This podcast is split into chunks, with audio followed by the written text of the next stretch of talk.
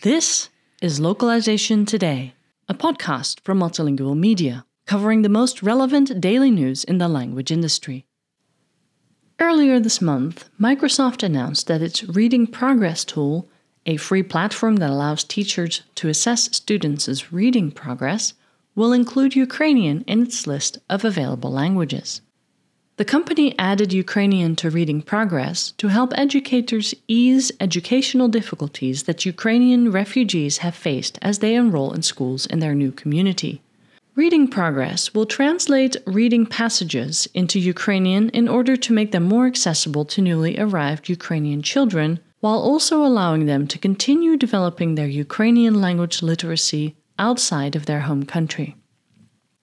Currently, the platform supports more than 40 languages, in addition to several regional variants of languages that are particularly widely spoken, like English, Arabic, and Spanish. The platform aims to streamline the process of assessing students' reading abilities by using artificial intelligence to automatically detect irregularities in a student's reading. Namely, the program checks to make sure that a student's pronunciation of individual words is accurate and that the rhythm of their speech is fluent.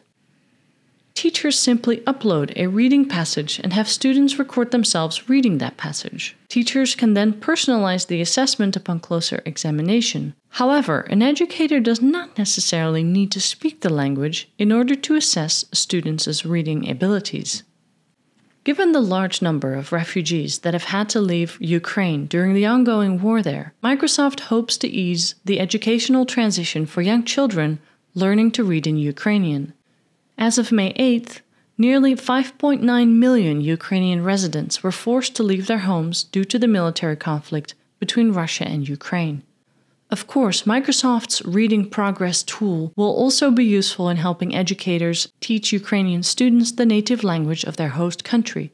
The platform is also available in Polish, Hungarian, Romanian, and Slovak, all of which are widely spoken in countries that have taken in especially large groups of Ukrainian refugees.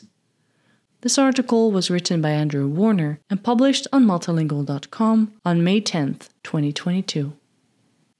Thank you for listening to Localization Today. To subscribe to Multilingual magazine, go to multilingual.com/subscribe.